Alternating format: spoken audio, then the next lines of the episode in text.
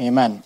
All right, well, we're there in uh, Numbers, chapter number twenty-one, and of course we are continuing through our series on Sunday nights on the subject of, uh, we're looking at these stories when animals attack in the Bible, and uh, there's lots of stories. I don't really know that we will make it through all of the stories. There's lots of stories in the Bible like this, but we're trying to hit the highlights or the most well-known ones, and uh, tonight we're looking at the story of the fiery serpents among the people. If you notice there in verse number five, the Bible says, "And the people spake against God and against Moses."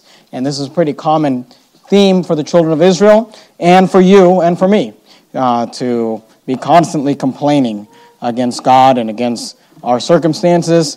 It says, "Wherefore have ye brought us up out of Egypt to die in the wilderness? For there is no bread, neither is there any water, and our soul loatheth this light bread."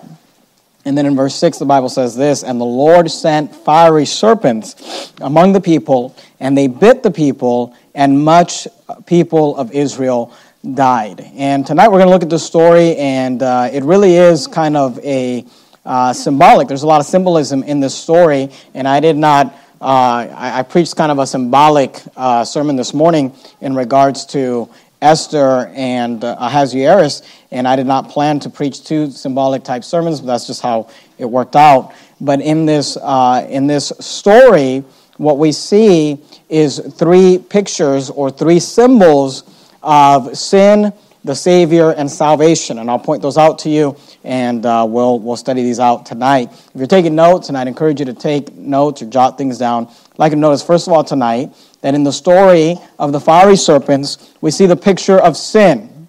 And again, if you look there at verses five and six, the people spake against God and against Moses. If you look at six, "And the Lord sent fiery serpents among the people, and they bit the people, and much people of Israel died." In the story, what we have is people being uh, being uh, bitten by these fiery serpents, and they're being poisoned, and they're dying as a result. Keep your place there in Numbers twenty-one. That's our text for tonight. But go with me, if you would, to the book of Genesis, Genesis chapter three, first book in the Bible. Shouldn't be difficult to find. Genesis chapter three.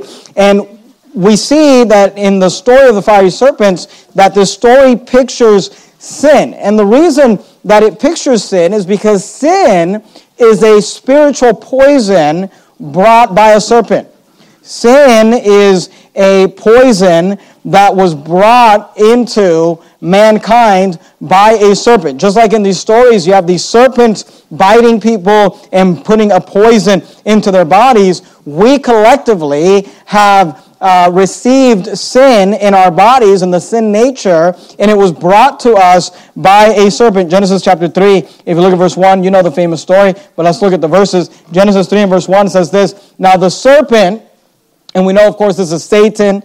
The book of Revelation tells us that he's that old serpent. He's a dragon. He's the devil. He's Satan. All of these are names for him. The Bible says, "Now the serpent was more subtle than any beast of the field, which the Lord God had made. And he said unto the woman, Yea, hath God said, Ye shall not eat of every tree of the garden. And the woman said unto the serpent, We may eat of the fruit of the trees of the garden, but of the fruit of the tree which is in the midst of the garden, God hath said, Ye shall not eat of it, neither shall ye touch it, lest ye die." Notice verse four. "And the serpent said unto the woman, Ye shall not surely die." Notice he begins by questioning the word of God. Then he completely changes the word of God, attacks the word of God. Verse five, "For God doth know that in the day ye eat thereof, then your eyes shall be opened, and ye shall be as gods, knowing good and evil. And when the woman saw the tree, uh, that the tree was good for food, and that it was pleasant to the eyes, and a tree to be desired to make one wise, she took of the fruit thereof, and did eat, and gave also unto her husband with her, and he did eat." So we see that in the Garden of Eden, of course, the serpent came. The Bible says that he beguiled the woman, and the Bible tells us in the book of Romans that Adam was disobedient. She was deceived, and he was disobedient. And as a result of this serpent coming, the Bible tells us that sin entered into the world. We're told in the book of Romans that, "Wherefore, as by one man sin entered into the world, and death by sin. And so death passed upon all men, for that all have sinned." So we see that sin is this poison. It is this sin sickness. And I want to be careful when I use the word sickness, because that's something that our uh, our culture and psychology does today. They refer to sin as a sickness, because if you're sick, then you're not accountable for it. You know, they call alcoholism a sickness, or addictions are a sickness. And we need to be careful with that. Look, alcoholism is drunkenness. And uh, by calling it a sickness, we take away the responsibility of the sin that it is. But we understand that sin is a poison, that as a result of Adam's sin, the sin nature was passed down to mankind. I preached sermons about that before. I don't want to belabor that. We've got other things to cover tonight. But the first thing we see in the story is that these, the story of these fiery serpents, they picture sin because they are, are serpents coming into the congregation, biting the people and poisoning them. And that's what happened to all of mankind. A serpent came into the garden and, you know, brought the poison of sin and injected it into mankind. Not only, go back to Numbers twenty-one if you would, not only is sin a spiritual poison brought by a serpent, but sin is a spiritual poison that results in death. And that's what we see here in this chapter, in this story. Numbers twenty-one verse six, and the Lord sent fiery serpents among the people, and they bit the people. Notice these words, and much people of Israel died. And again, I don't want to belabor the point. You're familiar with the verses, but the Bible tells us that the wages of sin is death.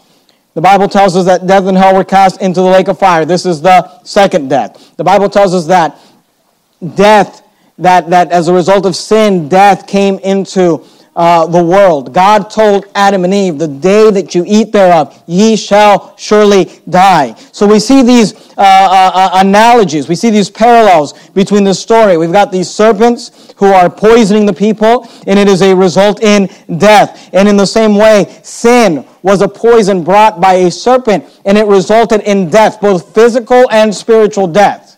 We die physically as a result of our sin, and then we're cast into the lake of fire, which is the second death, or unbelievers are cast into the lake of fire as a result of sin. Go, go back to Numbers twenty-one, look at verse seven. I said, number one, the story of the fiery serpents pictures sin. I'd like you to notice, secondly, and I don't want to spend too much time on that because that's pretty basic. I think we probably all understand that. Point number two is this. The story of the fiery serpents picture the Savior. Now, this is where the story gets a little interesting, because it's not hard to understand how a serpent poisoning people could be a picture of Satan as the serpent in the garden, poisoning mankind with the poison of sin. But if you notice verse seven in uh, Numbers twenty-one, the Bible says this, therefore the people came to Moses and said, we have sinned, for we have spoken against the Lord and against thee.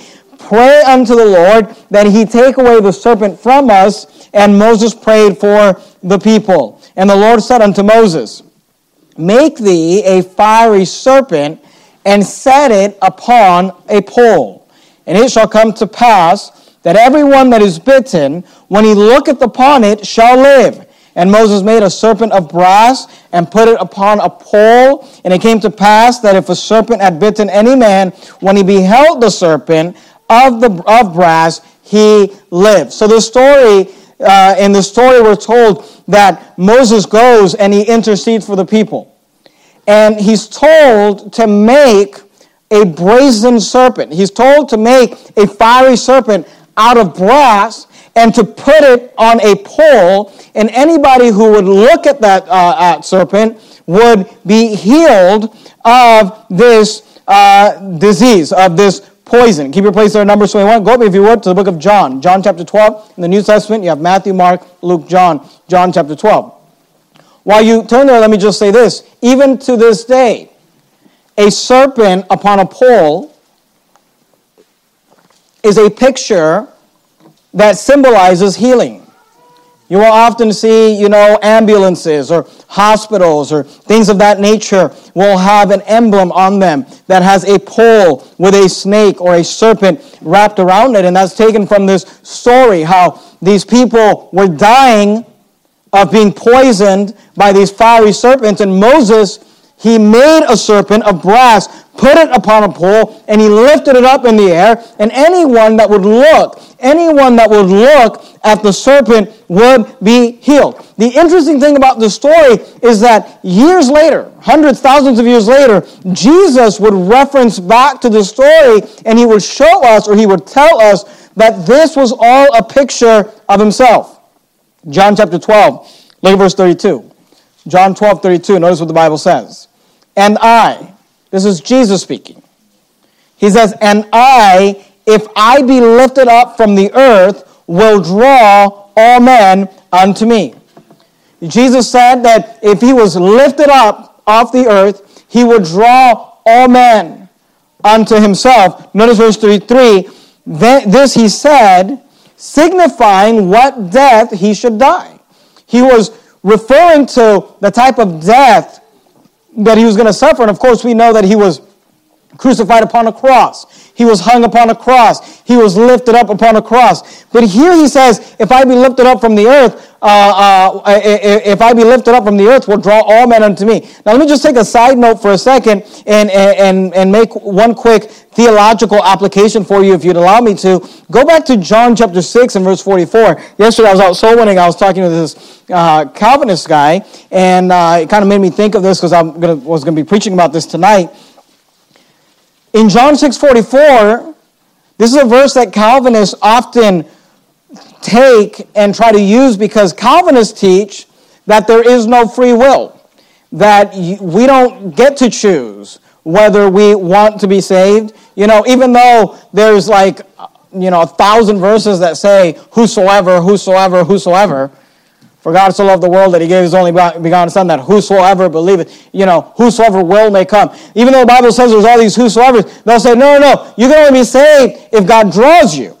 And they'll use John six forty-four as an example. When Jesus said, no man can come to me except the Father which has sent me draw him, and I will raise him up at the last day. And they'll say, see, you can only come to Jesus if the Father draws you. So, you know, the only people that are going to come to him are those that are being drawn by, by Jesus. But if you notice, if we go back to John chapter twelve, Jesus said, if I be lifted up from the earth, will draw all men unto me. So notice that, you know, yes, he said, if the Father draw you, but then he says, hey, when I get crucified and lifted up, I'm drawing all men. The invitation is for everyone. God has invited everyone unto salvation. You say, well, no, only the ones that he chose. God said, hey, anyone can have it. Anyone who wants it, you're chosen. Anyone who wants it, you can have it. I was recently talking to uh, somebody, kind of used this illustration, illustration I, I use often in, in regards to, you know, election and predestination, and the Bible uses these terms, and we understand that, uh, uh, uh, you know, that God, obviously, he's omniscient. He knows everything. He knows who is going to get saved. That doesn't mean he chose for them to be saved. We believe in free will. Everyone chooses. Uh, their, their, they make their own decision. But the, the illustration I like to give is it's like if I was some sort of a multi-billionaire and I was opening a business here in Sacramento and I put an ad in the newspaper that says I'm hiring. Anyone who wants a job can have a job. And I mean, I pay people to take this to the highways and hedges, to take it door to door, to make sure everybody knows. If you want a job, if you want a job, you know, you can have a job. Just show up and ask for a job, and you can have it. You know, if a thousand people show up and they get hired, you know what I say to them? You're, you're chosen. But were they the only ones chosen? It was an opportunity for everybody. Anybody. We lifted up that newspaper and we drew all men. We called all men. See, anybody can have it if they want it. Say, well, how do you know who's chosen? The ones who took it. The ones who want it. You know, a thousand people show up. We say, you're hired. Oh, you chose us because we're great. No, you chose. We chose you because you wanted it. Amen. Anybody could have had it. The, the, and this is why, this is the context of many are called, but few are chosen. See, many are called. The call goes to everybody. Jesus said, if I be lifted up from the earth, will draw all men unto me. He's calling everybody, but he said that signifying what death he should die. And he was alluding to the story of Moses lifting up the serpent in the wilderness. Go to John chapter three if you would. John chapter three, look at verse fourteen. In John three, he makes it very clear. John chapter three and verse fourteen. John three fourteen says this, "And as Moses lifted up the serpent in the wilderness, even so must the Son of Man be lifted up." Here in John three fourteen, Jesus is specifically referring back to our story in Numbers twenty-one when Moses created that serpent of brass and put it upon a pole and he lifted it up. Jesus said, as Moses lifted up the serpent in the wilderness, even so must the Son of Man be lifted up. So in the same way that the serpent was lifted up in the wilderness, Jesus was lifted up upon a cross. We see that like the pole with the serpent, Jesus is pictured here as the Savior, as the salvation of being lifted up upon a cross. Now here's the intriguing part, or the interesting part, is that like we already said earlier in the sermon, the serpent often pictures the devil. He showed up in the form of a serpent in the garden. The book of Revelation calls him the old serpent, the dragon. And it's interesting because you look at this illustration that is Jesus. I mean, you know, the greatest commentary that you could have, the Bible commenting upon itself, Jesus tells us, hey, you remember that serpent in the wilderness? Yeah, that was a picture of me. If I be lifted up from the earth, I will draw all men unto myself. I will draw all men unto me. Go to Second Corinthians if you would, chapter five. John, Acts, Romans, First Corinthians, Second Corinthians, Second Corinthians chapter five. Now, you might stop and say, well, wait a minute, Jesus. That was a serpent on the pole. I know you're saying the serpent on the pole was a picture of you on the cross, but the serpent's not good. The serpent's bad. I mean, if the fiery serpents would have showed up among the children of people, began to bit, bite them and poison them, and they were dying, and then you were to, and God would have told Moses, hey, sacrifice the lamb, put it upon a pole, and hold it up in the air. You know, we would get that illustration. If, if God were to tell, you know, put something different, something righteous, something better. But the, the serpent... The serpent is a picture of sin. The serpent is the picture of the devil. How can that represent you upon the cross? And the answer is simple. In the same way that Jesus was lifted up from the cross, like the pole with the serpent, Jesus became sin for us on the cross, like the serpent on the pole. Second Corinthians chapter five, look at verse twenty-one. And we have lots of verses we could look at on this. I'm not going to take the time to do it. I'll just show you this one. Second Corinthians five twenty-one, the Bible says this, "For he," referring to God, God the Father, "hath made him," referring to Jesus Christ, or God the Son, "to be sin for us, who knew no sin, that we might be made the righteousness of God in him." See, the Bible tells us that Jesus lived a sinless life. The Bible says he never sinned. He was without sin. He never lied. He never did anything wrong. But the Bible tells us that upon that cross, and we don't understand how this happened. We don't understand how this goes. God will have to explain to us in heaven. But upon that cross, the Bible says that he who knew no sin became sin for us. Amen. That's why the serpent's on the pole.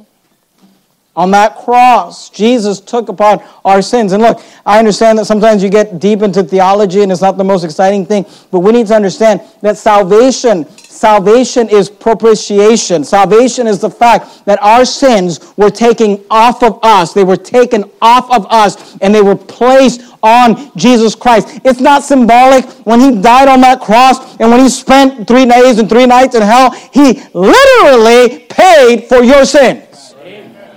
Every sin you've ever committed, every wrong thing you've ever done, everything, every time you've ever crossed uh, uh, and transgressed against the laws of God, the Bible says that he, the righteous Son of God, took those sins upon him. And it's more than that. It's not just that Jesus took our sin, it's that we took his righteousness. I mean, we're literally saved. Not by our own works and not by our own righteousness, but his righteousness. Have you ever thought of the fact, why did Jesus have to be born and live? Why, why did he just come down as a thirty-year-old man and die on the cross? thirty-three-year-old man die on the cross. He had to be born and he had to live. He had to do good works and do good things. Why? Because that righteousness was literally placed upon us. See, it's not our righteousness. It's not our works, but it's his works placed upon us. Our sin was taken off of us, placed on him. He died and paid for them. His righteousness was placed upon us. You say, why are you going to go to heaven? The only reason anybody goes to heaven is because when God looks down at you, he doesn't see you. He sees Christ. Amen. And when he was on that cross, he was you.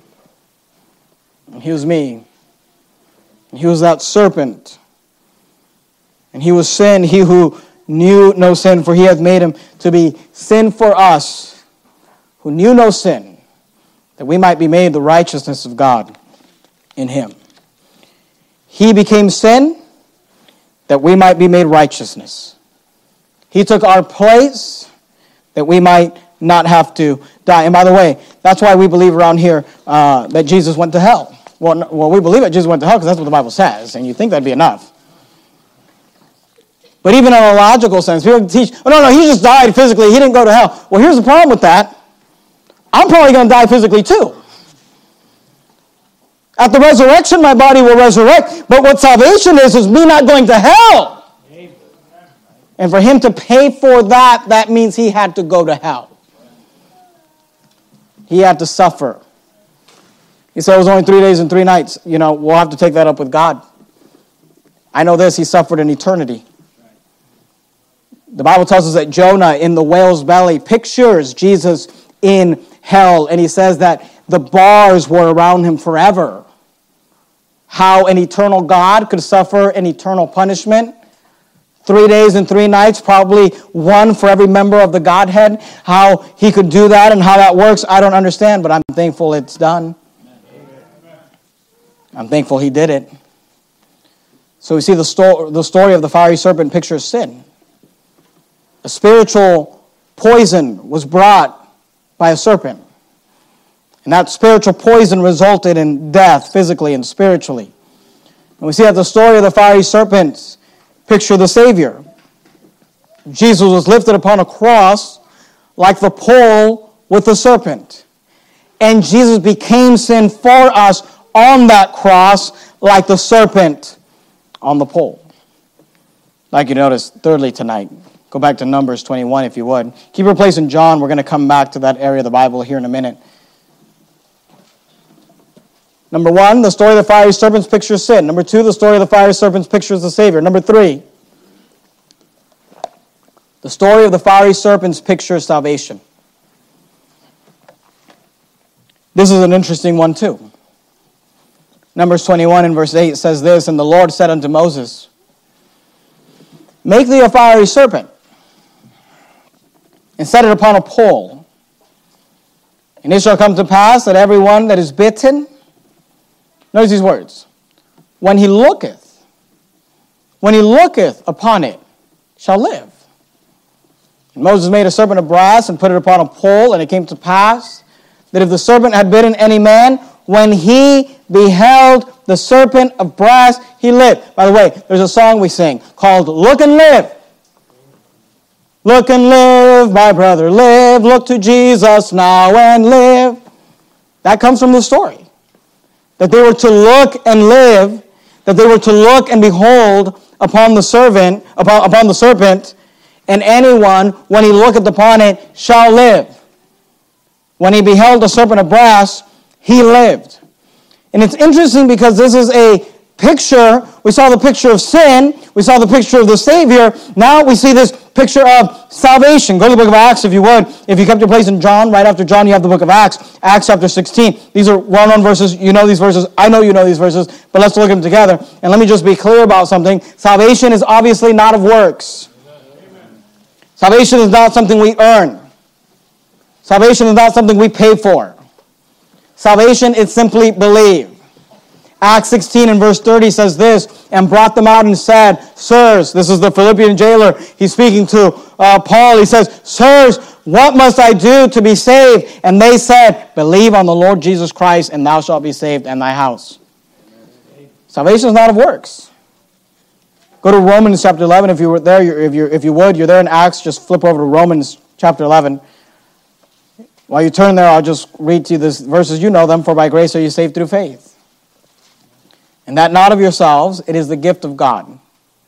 Not of works, lest any man should boast. See, the Bible teaches that salvation is by faith. For by grace are ye saved through faith. Faith means to believe. Ephesians also tells us uh, a, a synonym for the word believe is trust. Our, our salvation is brought about by believing and putting our faith and our trust in uh, Jesus Christ. And it's not of works. Now, I want you to listen to what I'm going to tell you tonight, because this is an, the, what I'm talking about tonight is an issue, and we don't have this issue in our church, but this is an issue that we often deal with. Uh, I've noticed, especially in the new I F B, you know, it seems like every few years or so, we're just kind of fighting these same... There's no new thing under the sun. Always fighting these same old battles. And some people take this idea of believing and works to an extreme, which is not new to them. It's the same extreme that the Pharisees took it in the Old Testament. They take it to this extreme, and they don't understand what the Bible is actually just simply teaching here.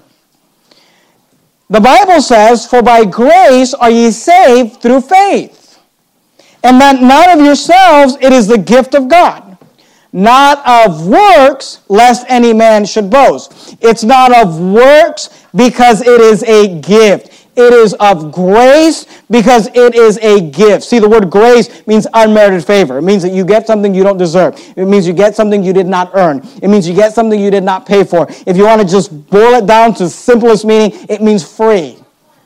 You probably have a grace period on your rent or your mortgage. Rent's due on the first. They give you till the fifth to pay that. They call that a grace period. What is that? Free time. It's free.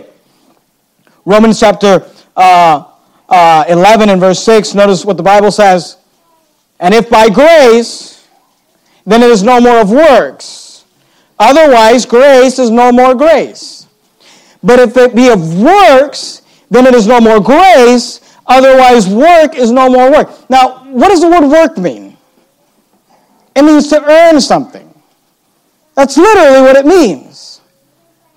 We go to work and we earn something as a result of what we're doing. Here's what the Bible is saying. Look, if you're if you're having trouble understanding Romans eleven six, just put in some synonyms that you do understand and it will make sense. It says, and if by grace, then it is no more of works.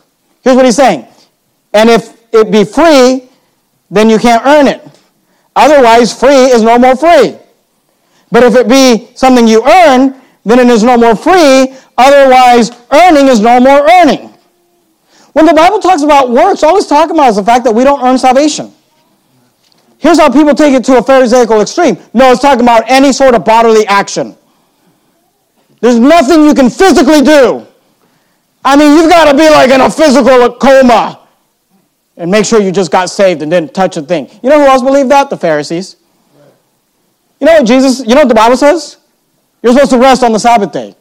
From your works, from earning. You know what they took it to? You can't carry anything on the Sabbath day. You can't walk down the street carrying a bag. You're working. How are you? I'm not at work. See, God said, hey, I just want you to rest from work. I just want you to take a day off of work.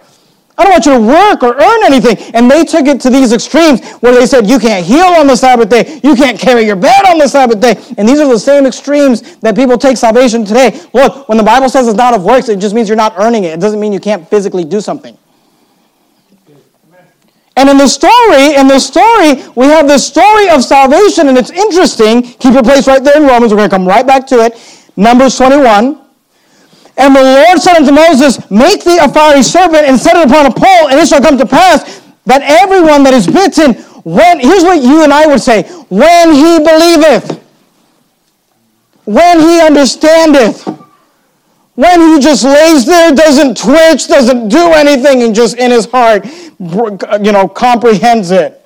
But that's not what he said. He said, when he looketh. See, you and I wouldn't have said that, because we're like, well, isn't that like an action? When he looketh upon it shall live. You know, the Bible says that salvation is not of works. I hope you understand that. I hope you understand that that's what I believe. Amen. But you know that in the Bible, go back to Romans chapter ten if you would, you know that in the Bible there's a physical action associated with believing? I mean, he said, look, Romans ten, look at verse nine. Romans chapter ten and verse nine, the Bible says this, that if thou shalt confess with thy mouth. Amen. People get nervous when you start talking about these things. Look, I'm never nervous when I read the Bible. Amen. You know what I believe? The Bible. Amen. I don't have any problems with what the Bible says. Well, our culture makes it sound like it works. Well, then you're not understanding it, but there's nothing wrong with the Bible. That if thou shalt confess with thy mouth, isn't that an action? The Lord Jesus. And shall believe in thine heart that God hath raised him from the dead, thou shalt be saved. For with the heart man believeth unto righteousness, and with the mouth confession. Well, that sounds like, look, let me tell you something. When you're so spiritual, you got a problem with what God said, you're too spiritual. Right. When you're so smart, you've got issues with what God said, you're too smart. Or you're just stupid and you think you're smart. Pastor, are you, are you saying you got to pray a prayer in order to get... Here's what I'm saying is it says, with the mouth confession is made unto salvation. For with the heart man believeth unto righteousness, with the mouth confession is made unto salvation. For the scripture saith, whosoever... Notice, notice these words. Whosoever believeth on him shall not be ashamed, for there is no difference between the Jew and the Greek, for the same Lord over all is rich unto all that call upon him. Notice verse thirteen. For whosoever shall call. It's interesting to me that in verse eleven he says, whosoever believeth. In verse thirteen he says, whosoever shall call upon the name of the Lord shall be saved. Amen. You know what that teaches? That there's a physical aspect to believing in your heart. It's kind of like being asked to look. Well, why do I have to look? I shouldn't have to do anything. You're not doing anything. You're not earning it. There is a connection. There is a connection in Scripture between the physical act of calling, asking, confessing. These are all terms that are used interchangeably in the Scripture. That it's connected to doing that physical action and the belief in your heart. And here's what I believe, and here's what I've always believed, here's what we've always taught at Verity Baptist Church since the day this church began, that if you believe, you'll call. Okay, prove that from the Bible. Okay, Romans chapter ten, look at verse eight. Look at the context of the verses we just saw. But what saith it? Notice, the word is nigh, near thee, even in thy mouth and in thy heart. That is the word of faith which we preach. Notice how God just puts these together. He says, whosoever believeth, whosoever shall call. He says, with your mouth, with your heart, with your heart, with your mouth. He uses these things interchangeably. Why? Because if you believe, you'll call. If you believe, you'll look. See, people, people get, I remember having an argument one time with somebody. I have never called upon Jesus ever. Teaching that you must call is not in works to salvation. I mean, just think about this logically. I'm stranded out in the middle of the ocean on a little raft. And some big ship comes across the way. And I say, hey, hey, help, help, hey, help, save me. You think I'm going to go to the interview afterwards and say, oh, yeah, I saved myself? Or then they go in the ship, you know, then they send out a, you know, they put this thing out and you, they saved you? No, no, no, I, it was all me. Did I earn that? We got a welfare office just over here. Come here on a Monday morning and see the lines out that door. Look, just as somebody shows up to the welfare office and says, I'd like a check, did they earn that check? Or what do they ask for it? They physically got out of bed and asked for the check. Okay, but did they earn it? See, let's not be Pharisees about it. It's not that we can't, you know, you're supposed to not work on the Sabbath day. That means you better lay the whole, as soon as the Sabbath begins, just lay there. Don't even blink. You can carry your bed on the Sabbath day. You know that? If your ox falls in a ditch, you can pull him out. You know that? See, it's a misunderstanding of the word work because work means earn. And looking is not earning. And calling is not earning. Getting baptized, repenting of my sins, trying to live a good life, trying to quit this or quit that, that's earning. Going and getting a job, working forty hours, getting a paycheck, that's earning. Showing, you know, sleeping all day, rolling out of bed at ten thirty a.m., going down to the welfare office, asking for a check, that's not earning. That may be calling, that may be asking, that's not earning. Let me just give you some thoughts on confessing and calling and asking. Go to John, John chapter four.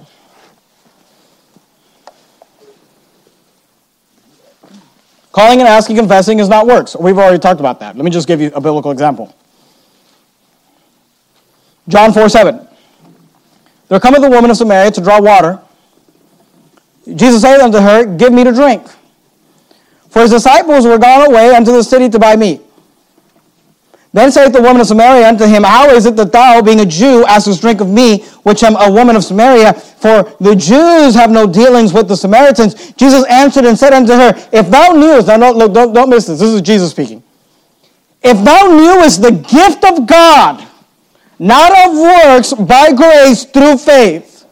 If thou knewest the gift of God, and who it is that saith to thee, give me to drink, thou wouldest have asked of him, and he would have given thee living water. Amen. You know what Jesus said? If you knew the gift that you don't have to earn, you would have asked for it. Did Jesus think asking was working? Look, I'm just trying to help you. When your soul winning is so good, you're correcting Jesus, it's too good. When your soul winning is so thorough that you're, you're picking apart Jesus' presentation, you got we got a problem here. See, we preach against earning salvation. If we were living in Old Testament Israel, we would preach against working on the Sabbath day. We wouldn't care if you were carrying your bed on the Sabbath day. We'd understand the definitions. See, you look at this, you can't do absolutely anything, or else it was works. Well, you didn't get that from the Bible. You got that from trying to be hyper-spiritual and find something wrong with everything that everybody else is doing. You'd be better off just submitting to what has been handed down to us from generation to generation. Amen. And realize that maybe your half a time you've read the Bible cover to cover needs you to just take a little break and realize that some people know what they're talking about. Amen. If thou knewest the gift of God, and who it is that saith to thee, give me to drink, thou wouldst have asked of him, and he would have given thee living water. Look, we fight this battle every couple years this thing comes up. We recently fought it with Manly Perry. He started preaching all this stupid stuff about calling upon Jesus' works. Luke chapter sixteen, if you would. Luke chapter sixteen. So here's, here's the knockout punch, right? Because we have these conversations, we preach these things, we fight these battles. Here's always the knockout punch. Oh, yeah? Well, what about a mute? Someone who can't talk. And every time it's like, oh, man, you, man, God didn't think of that one. You got us. You're smart. You're officially smarter than Jesus Christ. Come on, ask me real questions. Say, well, what's the answer? You know you can call and speak and talk in your mind? It shouldn't be that complicated to understand that concept, but let's look at it. Luke sixteen, look at verse three. And the steward said within himself, what shall I do? For my Lord taketh away my stewardship. I cannot dig to beg, I am ashamed. Look at verse four. Excuse me, Luke eighteen, verse four. You're there in Luke sixteen, just flip over to Luke eighteen. Luke eighteen, verse four. And he, this is the unjust judge, would not for a while, but afterward he said within himself. He said where? Within himself. You know you can speak within yourself? Though I fear not God nor regard man, he goes on to talk. Look at Luke twelve, verse seventeen. Luke chapter twelve, flip back to Luke chapter twelve, verse seventeen. Here we have the rich fool. And by the way, there, I'm just giving you some examples here from Luke. We could look at lots of other examples. Remember when the Pharisees, when, Jesus, when they brought the man down from the ceiling and Jesus healed him, and the Pharisees within themselves, they said, you know, who does this man think he is? Who can forgive sins but God? And Jesus speaks, they're speaking in their mind, and Jesus speaks to them audibly and says, well, you know, let me ask you this, what's easier? To heal a man or to tell a man thy sins be forgiven? He says, just so you know, that I have the power of God. He heals the man. That conversation happened in their minds and with him audibly. Luke twelve, look at verse seventeen. I really like this one. The rich fool, he must, he might, he might have a personality disorder, maybe. And he thought within himself, saying, what shall I do? No, how's, what's he thinking? What's he saying? He's talking within himself. What shall I do? Because I have no room where to bestow my fruits. And he said, again, within himself, this will I do. I will pull down my barns and build greater, and there will I bestow all my fruits and my goods. Now look, everybody talks within themselves, don't, don't you? You talk within yourself. Now the problem is when you start answering yourself, that's where you might have the issue. And this guy's kind of borderline there, because look at verse twenty, verse nineteen. He says, and I will say to my soul, I mean, I just love how this is written. And I will say to my soul, soul, thou hast much goods laid up for many years. Take thine ease, eat, drink, and be merry. It's like, and I said to myself, self, you know, you might be, might be a little crazy. You know you can talk to yourself within yourself? You know you can talk to God within yourself? You know God can hear your thoughts? You know you can call, ask, confess, all in your head? So don't give me this mute argument. You say, well, what are you saying? Look, I'm not saying that somebody has to pray out loud. I'm not saying somebody has to pray with us. I'm not saying any of that. What I'm saying is this. If you believe, you'll call. I had an argument with somebody. I have never called in my, ever in my life. I said, come on, in your heart, I mean, you believe the gospel. You've never in your heart said, Jesus, save me. Jesus, forgive me. Jesus, I believe this. Made some sort of, you know, remember me when thou enters into thy kingdom. I mean, something? I've never done it. You know, when I looked at the person, I said, then you're not saved. And your pride's going to take you to hell. Right. Amen. I mean, what kind of a prideful person? Moses puts a serpent on the pole. Says, God said, anyone who looks will live. And I, I refuse to look. I run out luck.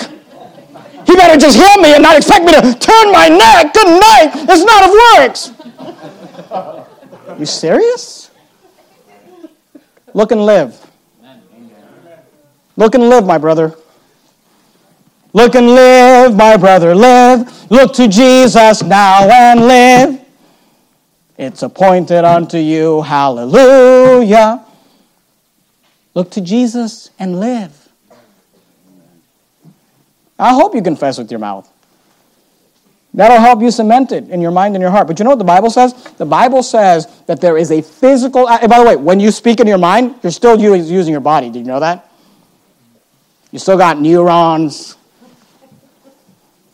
flaring and doing things. There's a physical aspect to salvation. That's not works. Because works is earning. Works is earning, getting paid. Asking, Jesus said, is not works. If thou knewest the gift of God and who it is that saith to thee, give to me drink, thou wouldst have asked of him, and he would have given thee living waters. So we see that the story of the fiery serpent pictures sin. Sin is a spiritual poison brought by a serpent. Sin is a spiritual poison that results in death. We see that the story of this fiery serpent pictures the Savior. Jesus was lifted upon a cross like the pole with the serpent. And Jesus became sin for us on the cross like the serpent on the pole. And we see that the story of the fiery serpent pictures salvation. Salvation is not of works. It's simply believe. You don't have to earn it. However, there is a physical action aspect to believing. And if your pride will keep you from looking, then go to hell. Amen. I don't like you saying that. Well, the Bible says confess with your mouth and believe in your heart. You want to confess in your heart and believe in your heart? I'm fine with that. I'll believe it. I'll never confess. Then go to hell. Because whosoever calleth upon him shall be saved, is what the Bible says. Calling, asking, confessing is not works. You're not earning it. Get, you, you didn't. When Biden gave you that free money, you didn't earn it. You may have got on a website and asked for it, but you didn't earn it. Calling and asking or confessing can be done in your head. I don't have a problem with that. But you better do it. The Bible says to do it. The story of the fiery serpents is look and live. Bow our heads and have a word of prayer. Heavenly Father, thank you, Lord, for your word. Thank you for the Bible. Thank you for these stories, these symbols. We obviously don't take our doctrine from symbolism, but when the symbolism matches our doctrine, it's easy to see that this Bible is written by God. Help us to be humble people, not to come up with silly ideas to try to be smarter or more spiritual than others, Lord. Everything I preached tonight, I did not come up with. This has been handed down to us. My dad preached this to me, and missionaries preached it to him, and old men of God like Jack House and Lee Robertson all believe these things, Lord. Help us just stick with the doctrines that have been handed down to us as Baptists, not to try to come up with some funny, silly things. Lord, help us to learn that salvation is to point at the Lord Jesus Christ and say, look and live, my brother, look and live. In the matchless name of Christ, we pray. Amen.